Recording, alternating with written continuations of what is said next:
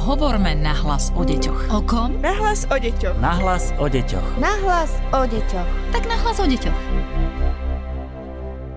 Minister školstva Branislav Greling vyzval tento týždeň rodičov, žiakov a učiteľov, aby v auguste využili očkovanie, ktoré je momentálne dostupné aj bez registrácie. Podľa neho vyššia zaočkovanosť pomôže školám vyhnúť sa ohniskám nákazy. Je pravda, že mnohí rodičia by svoje deti zaočkovať dali, ale ale majú strach. Nie však z nežiadúcich účinkov vakcíny, ale z reakcií okolia. Čo s tým? Volám sa Darina Mikulášová a budem o tom v dnešnom podcaste hovoriť s doktorkou Alenou Kopániovou, zástupkyňou riaditeľky Výskumného ústavu detskej psychológie a patopsychológie. Vítajte. Dobrý deň, pozdravujem poslucháčov podcastu Nahlas o deťoch. Na adresu nahlas.zavináč woodpap.sk nám v poslednej dobe píše naozaj veľa rodičov s tým, že majú obavy z toho, ako sa spoločnosť polarizovala a začínajú cítiť, že sa to dotýka aj ich detí. Ako to, pani doktorka, vnímate vy ako psychologička? Máme sa čoho bať? Tak ako väčšina zásadných spoločenských tém, ktoré sú denodenne komunikované v médiách, tak aj téma očkovania celkovo COVID situácie sa premieta do sociálneho života detí. Jednou časťou je komunikácia s deťmi, to znamená, že deti hľadajú odpovede na svoje otázky, konfrontujú sa s niečím, čím prežili. Tieto témy prinášajú aj naši klienti, tak ako ustupuje už téma rúšok dýchania pod nimi, ale s nástupom do letných táborov to bola napríklad téma testovania, ako ju zvládli, to nepríjemné špáranie sa v nose a aké obavy predtým mali a čo im pomohlo sa s tým vyrovnať. Druhá tá oblasť je asi, na ktorú sa pýtate aj vy, je to, ako sa ich to dotýka sprostredkovania alebo sekundárne v ich sociálnych vzťahoch s druhými deťmi a s rodinnými príslušníkmi, o čom sa dnes budeme spolu rozprávať. Tu je dôležité vlastne asi v úvode pomenovať, e, aká je úloha rodiny v otázke celkovo očkovania ako takého je to posolstvo, alebo vlastne ktorým sa rodičia starajú a ukazujú o tom, ako sa starajú o zdravie svojich členov a, blízkych príbuzných. Je to niečo, čo nám vlastne e, štát, veci a informácie o prevencii zdravia. Teda je to niečo, čo je kľúčové. Rodina príjma tieto opatrenia na zabezpečenie svojej vlastnej integrity a zdravia svojich členov. O očkovaní sme asi predtým tak veľa nehovorili, možno len, len vlastne s nástupom informácií o jeho dopadu na niektoré psychické poruchy alebo stavy absentovala akási diskusia alebo informácie so skúsenosťami o očkovaní. Brali sme ho ako nejaký fakt, ktorý je dlhodobo generáciami odskúšaný. Ale možno si spomeňme na to, ako takýto istý existenciálny strach mohli prežívať aj naši prarodičia, keď sa práve zavádzalo očkovanie na danú konkrétnu chorobu a s akou úľavou bolo očkovanie prijímané, nakoľko sa už neopakovali tie strašné treba z prípady detskej obrny a mnohých ďalších chorôb. Takže založenie na túto prenose starších dospelých členov rodiny o informáciách o očkovaní a jeho efektivite plus e, mnohé ďalšie informácie, ktoré máme, je to, čím rodina vlastne ako žije, diskutuje, o tom sa má rozhodovať alebo sa nemá rozhodovať, má tú stratégiu jasnú ako takú. Rodičia, keď sa rozhodujú aktuálne o očkovaní svojich detí, máme teda tie dva základné nejaké princípy. Prvý je teda ten racionálny, že sa to má, že je to odporúčané, hovoria to vedecké kapacity. Na druhej strane tam vstupuje aj veľmi silná zložka, to je ich emocionalita, čo sa stane, ak dieťa dám zaočkovať, čo sa stane, ak dieťa nedám zaočkovať a, a tieto dilemy emocionálne rodič v sebe má. A veľmi silný vplyv majú názory a skúsenosti rodiny a rodinných priateľov a toto všetko vplýva na rozhodnutie rodičov o očkovaní svojich detí. A kým pri ostatných očkovaniach e, vstupuje do tohto procesu rozhodovania sa zaužívaný spôsob, nejaký overený, evalvovaný a absencia možno názorov cez sociálne siete, a v súčasnosti očkovanie COVID je práve toho, že sprevádzajú tomu aj množno, množstvo ďalších názorov, ku ktorým by sme nedospeli bez sociálnych médií, tak ako je to teraz. Takže o to ťažšie alebo emocionálnejšie sú sprevádzané vlastne rozhodnutia rodičov o očkovaní, ktoré by za bežnej alebo za predchádzajúcich situácií bez sociálnych médií neboli tak eh, zretelné a viditeľné.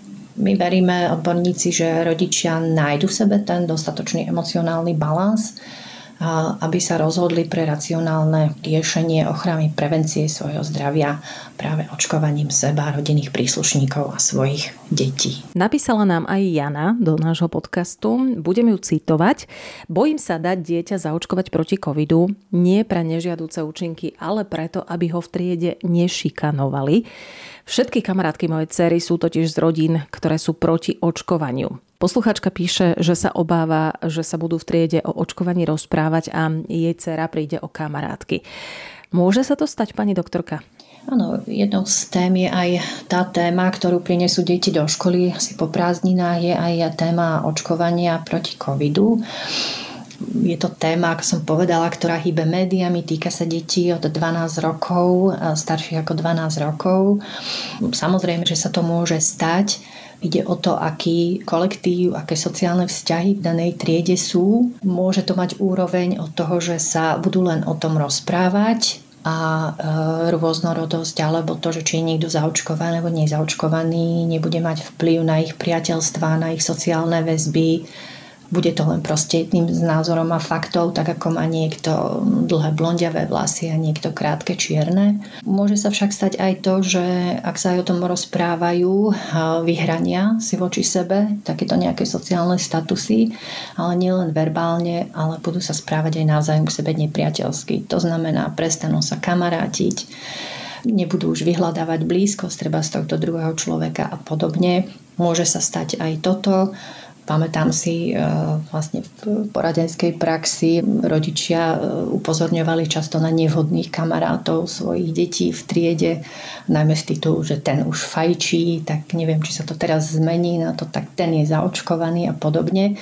Nemyslím si. Pre deti, áno, je to stresová situácia, keď odrazu by kvôli tomuto prišli o nejaké kamarátstvo, ktoré pre nich funguje a je teda funkčné. Treba sa pozrieť na to, či to bude len na chvíľu, na krátky čas, alebo naopak je to dlhšia situácia a pre dieťa už je nejako neúnosná. Je to situácia, na ktorú je dobre z pohľadu rodičia sa pozrieť na to, že ju v škole môcť nemôžeme ovplyvniť, ale ten, kto je v škole môže ovplyvniť, je učiteľ alebo učiteľ učiteľka alebo vedenie školy, ak, ak dochádza k vyhrocovaniu takejto situácie, a to najmä naučenia spôsobov komunikácie, rešpektovania druhého, iného názoru, ktorý sa v triede alebo v, v kolektíve povie, môže povedať, e, proste je to, je to dovolené, je to príjmané. Na druhej strane pripomínať pravidla slušného správania, tak aby to odsudzovanie druhého názoru nemalo taký dopad na správanie dieťaťa, na ich negáciu, ale prevážilo do spolupráce, spoločného učenia sa, poznávania sveta.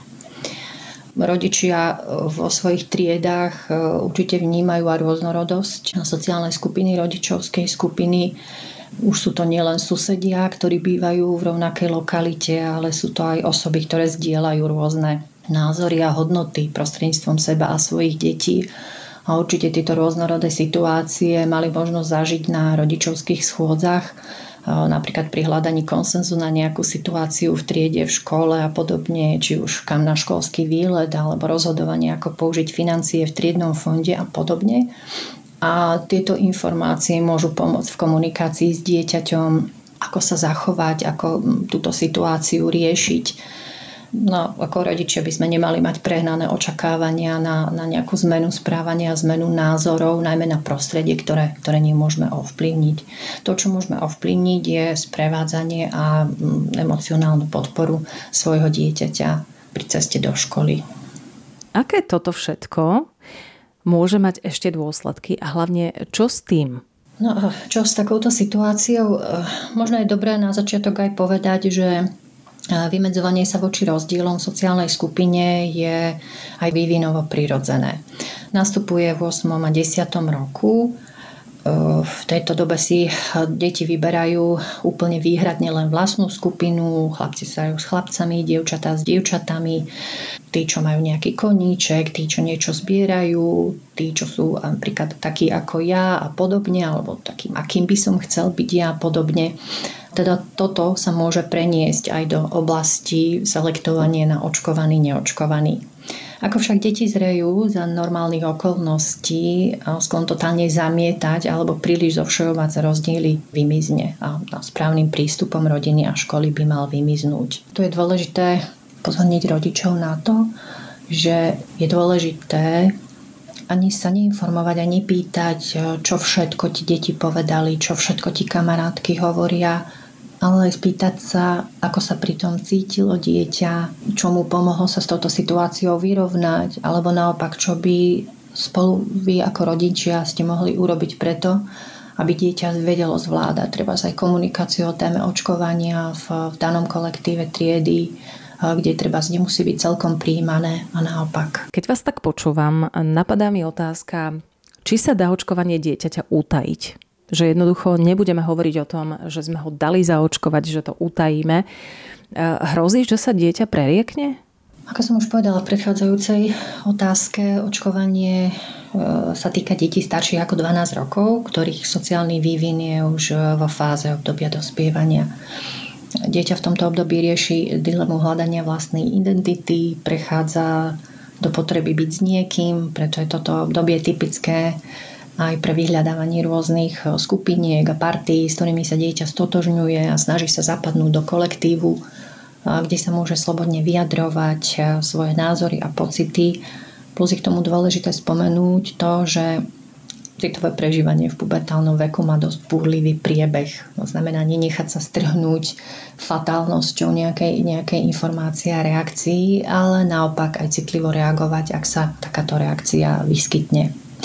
Stratégia, ako naložiť s informáciou o očkovaní, pri ktorej hlavne nechceme ísť do konfliktu, je na zvážení situácie, v ktorej sa rodič a dieťa nachádza. Ak sa pozrieme na dve také základné stratégie, ktorým je vyhnutie sa a naopak kognitívna pozitívna stratégia, tak ak máme stratégiu vyhnutia sa, ak sa o očkovaní budeme rozprávať, kolektíve, triedy, cez prestávku, na rodičovskom združení alebo podobne, tak e, jednou zo stratégií komunikácie sa vyhnem odídením do iného priestoru, nezapojením sa do diskusie a podobne, alebo verbálnym vyhnutím sa odpoveďou očkovanie alebo neočkovanie je každého osobná vec, mňa sa na ten názor nepýtajte a podobne. Je to stratégia, ktorá v je efektívna vtedy, ak je situácia sociálna, teda veľmi extrémna, vyhranená a my nechceme ísť do konfliktu v nej. Je dobré možno s dieťaťom komunikovať, o, že o svojom osobnom postoji k očkovaniu by sme mali hovoriť vtedy, ak vyhodnotíme, že je to prostredie, s kým komunikujeme pre nás psychologicky bezpečné, ak túto informáciu poviem Samozrejme, že sa to nedá v triede a v škole rovesníkov nejako ošetriť, ale dopredu komunikovať e, tieto kroky alebo možné reakcie detí. Zase používať vlastný prístup, vlastný model rodiča, akými ľuďmi komunikuje on tému vlastného očkovania alebo neočkovania a, a podobne. Polarizovaná nie je len spoločnosť. Stáva sa, že očkovanie rozdeľuje doslova aj rodiny, že sa napríklad dokážeme v rodine pohádať, nerozprávať pre rozdielný názor na vakcínu proti covidu. Aj také sa stáva. Kedy si sa niektoré rodiny nemohli rozprávať spolu o politike, lebo mali odlišné názory. Je toto niečo podobné, alebo je očkovanie proti covidu ešte háklivejšia téma ako, ako politika? Sociálna dynamika rodiny je niečo, čo sa prejavuje rôznou silou vzťahov v teda jednej rodine, ktoré sú si blízke, vzdialenejšie, ktoré sú emočne nabitejšie a naopak niektoré chladnejšie a deje sa to za každej bežnej situácie, či už sa rieši očkovanie alebo nie. Veď rôznorodosť názorov je v každej skupine, aj, aj v rodine samozrejme a bežná. Očkovanie je však téma, ktorá aktuálne polarizuje spoločnosť, preto niektorí členovia rodiny toto môžu alebo aj vedome chcú ako tému v rodine otvárať. Tu je dobre sa pozrieť a porozumieť motivácii tohto člena rodiny, či chce poskytnúť ostatným členom rodiny iné ďalšie informácie, alebo je to jeho spôsob presadzovania sa v rodine a zvyčajne to robí aj pri iných, napríklad citlivých témach a podobne. Alebo je to spôsob jeho boja, napríklad o moc alebo o vplyv v rodine. V pozadí tohto majme na pamäti, že tento člen rodiny prežíva možno taký istý alebo ešte väčší strach a obavy o svoje zdravie, o očkovanie, o dopad toho všetkého na zdravie seba a rodiny, ale komunikuje to takýmto spôsobom. A čo si myslíte, prejde to?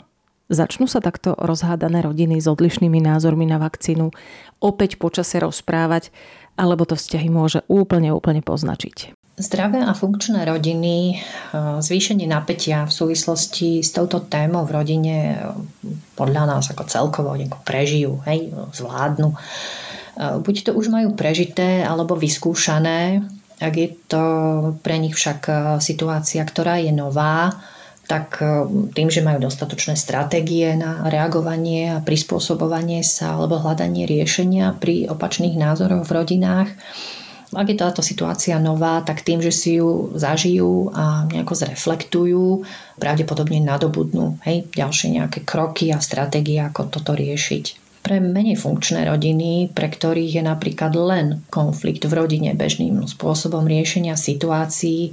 Je to podľa nás len ďalšia z tém, ktorá konflikt podnecuje, vyvoláva, proste stále ako podporuje. A to či už medzi členmi rodiny alebo rodinou a jej najbližším sociálnym prostredím, ako je napríklad škola, letné tábory, krúžky a podobne.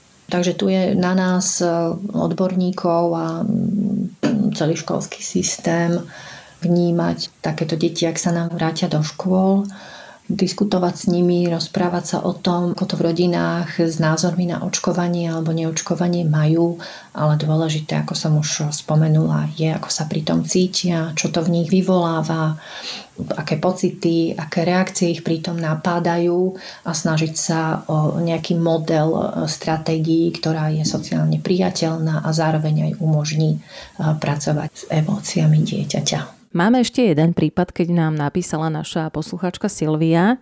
Svokra sa vraj podľa nej nedala zaočkovať a ona, teda Silvia, sa rozhodla zo strachu pred covidom nedávať k nej svoje dvojročné dieťa.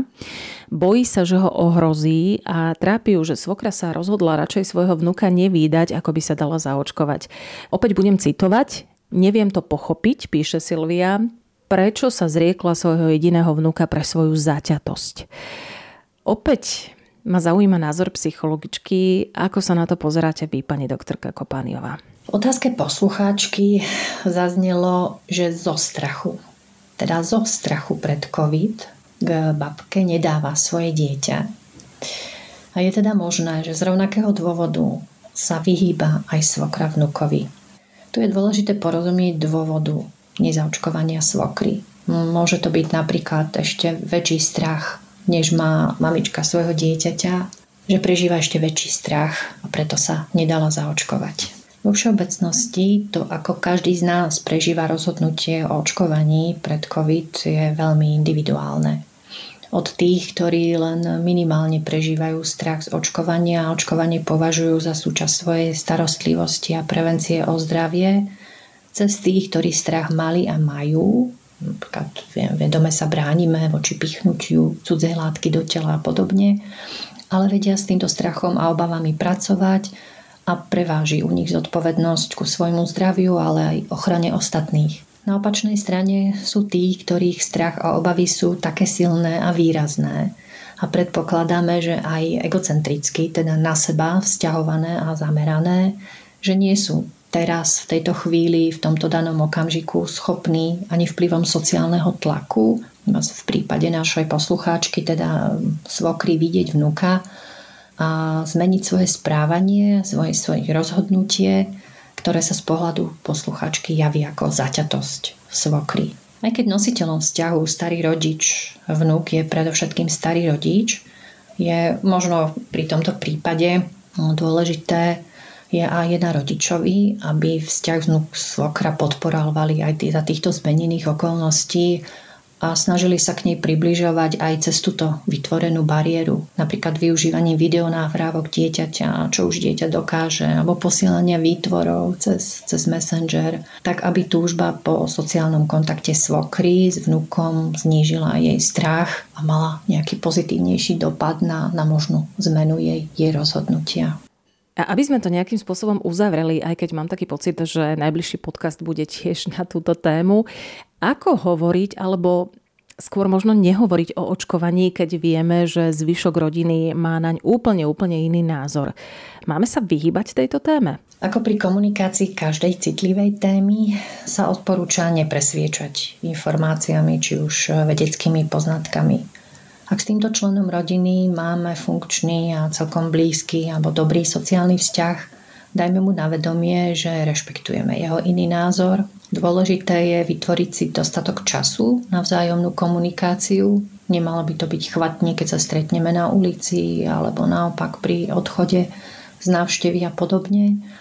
Rozprávajme sa o jeho pocitoch, ktoré z toho všetkého má, viac ako o racionálnych a vedeckých informáciách. Majme na pamäti, že jeho názor nezmeníme ale tým, že prejavíme záujem a rešpekt, vytvoríme priestor na komunikáciu alebo diskusiu tak, kde sa môžeme dohodnúť, či sa k tejto téme ešte chceme vrátiť alebo už nevrátiť, kedy túto tému budeme otvárať alebo neotvárať tak aby sa nestala centrom diania spoločných chvíľ, ktoré chceme prežiť s rodinou. To boli názory doktorky Aleny Kopániovej, zástupkyne riaditeľky vo výskumnom ústave detskej psychológie a patopsychológie. A budeme sa, ako som už naznačila, na tejto téme očkovania, respektíve neočkovania našich detí venovať aj v najbližšom podcaste. Takže ak sa chcete čokoľvek pýtať, nech sa páči, máte čas nám napísať, či už na Facebook Výskumného ústavu detskej psychológie a patopsychológie, alebo na adresu nahlas o deťoch zavináč woodpub.sk. Tešíme sa na vás opäť na budúci pondelok. Pozdravuje vás Darina Mikolášová. Podcast Nahlas o deťoch realizujeme v rámci národného projektu štandardizáciou systému poradenstva a prevencie k inklúzii a úspešnosti na trhu práce. Projekt sa realizuje vďaka podpore z Európskeho sociálneho fondu a Európskeho fondu regionálneho rozvoja v rámci operačného programu Ľudské zdroje. Hovorme nahlas o deťoch. O kom? Nahlas o deťoch. Nahlas o deťoch. Nahlas o deťoch. Tak nahlas o deťoch.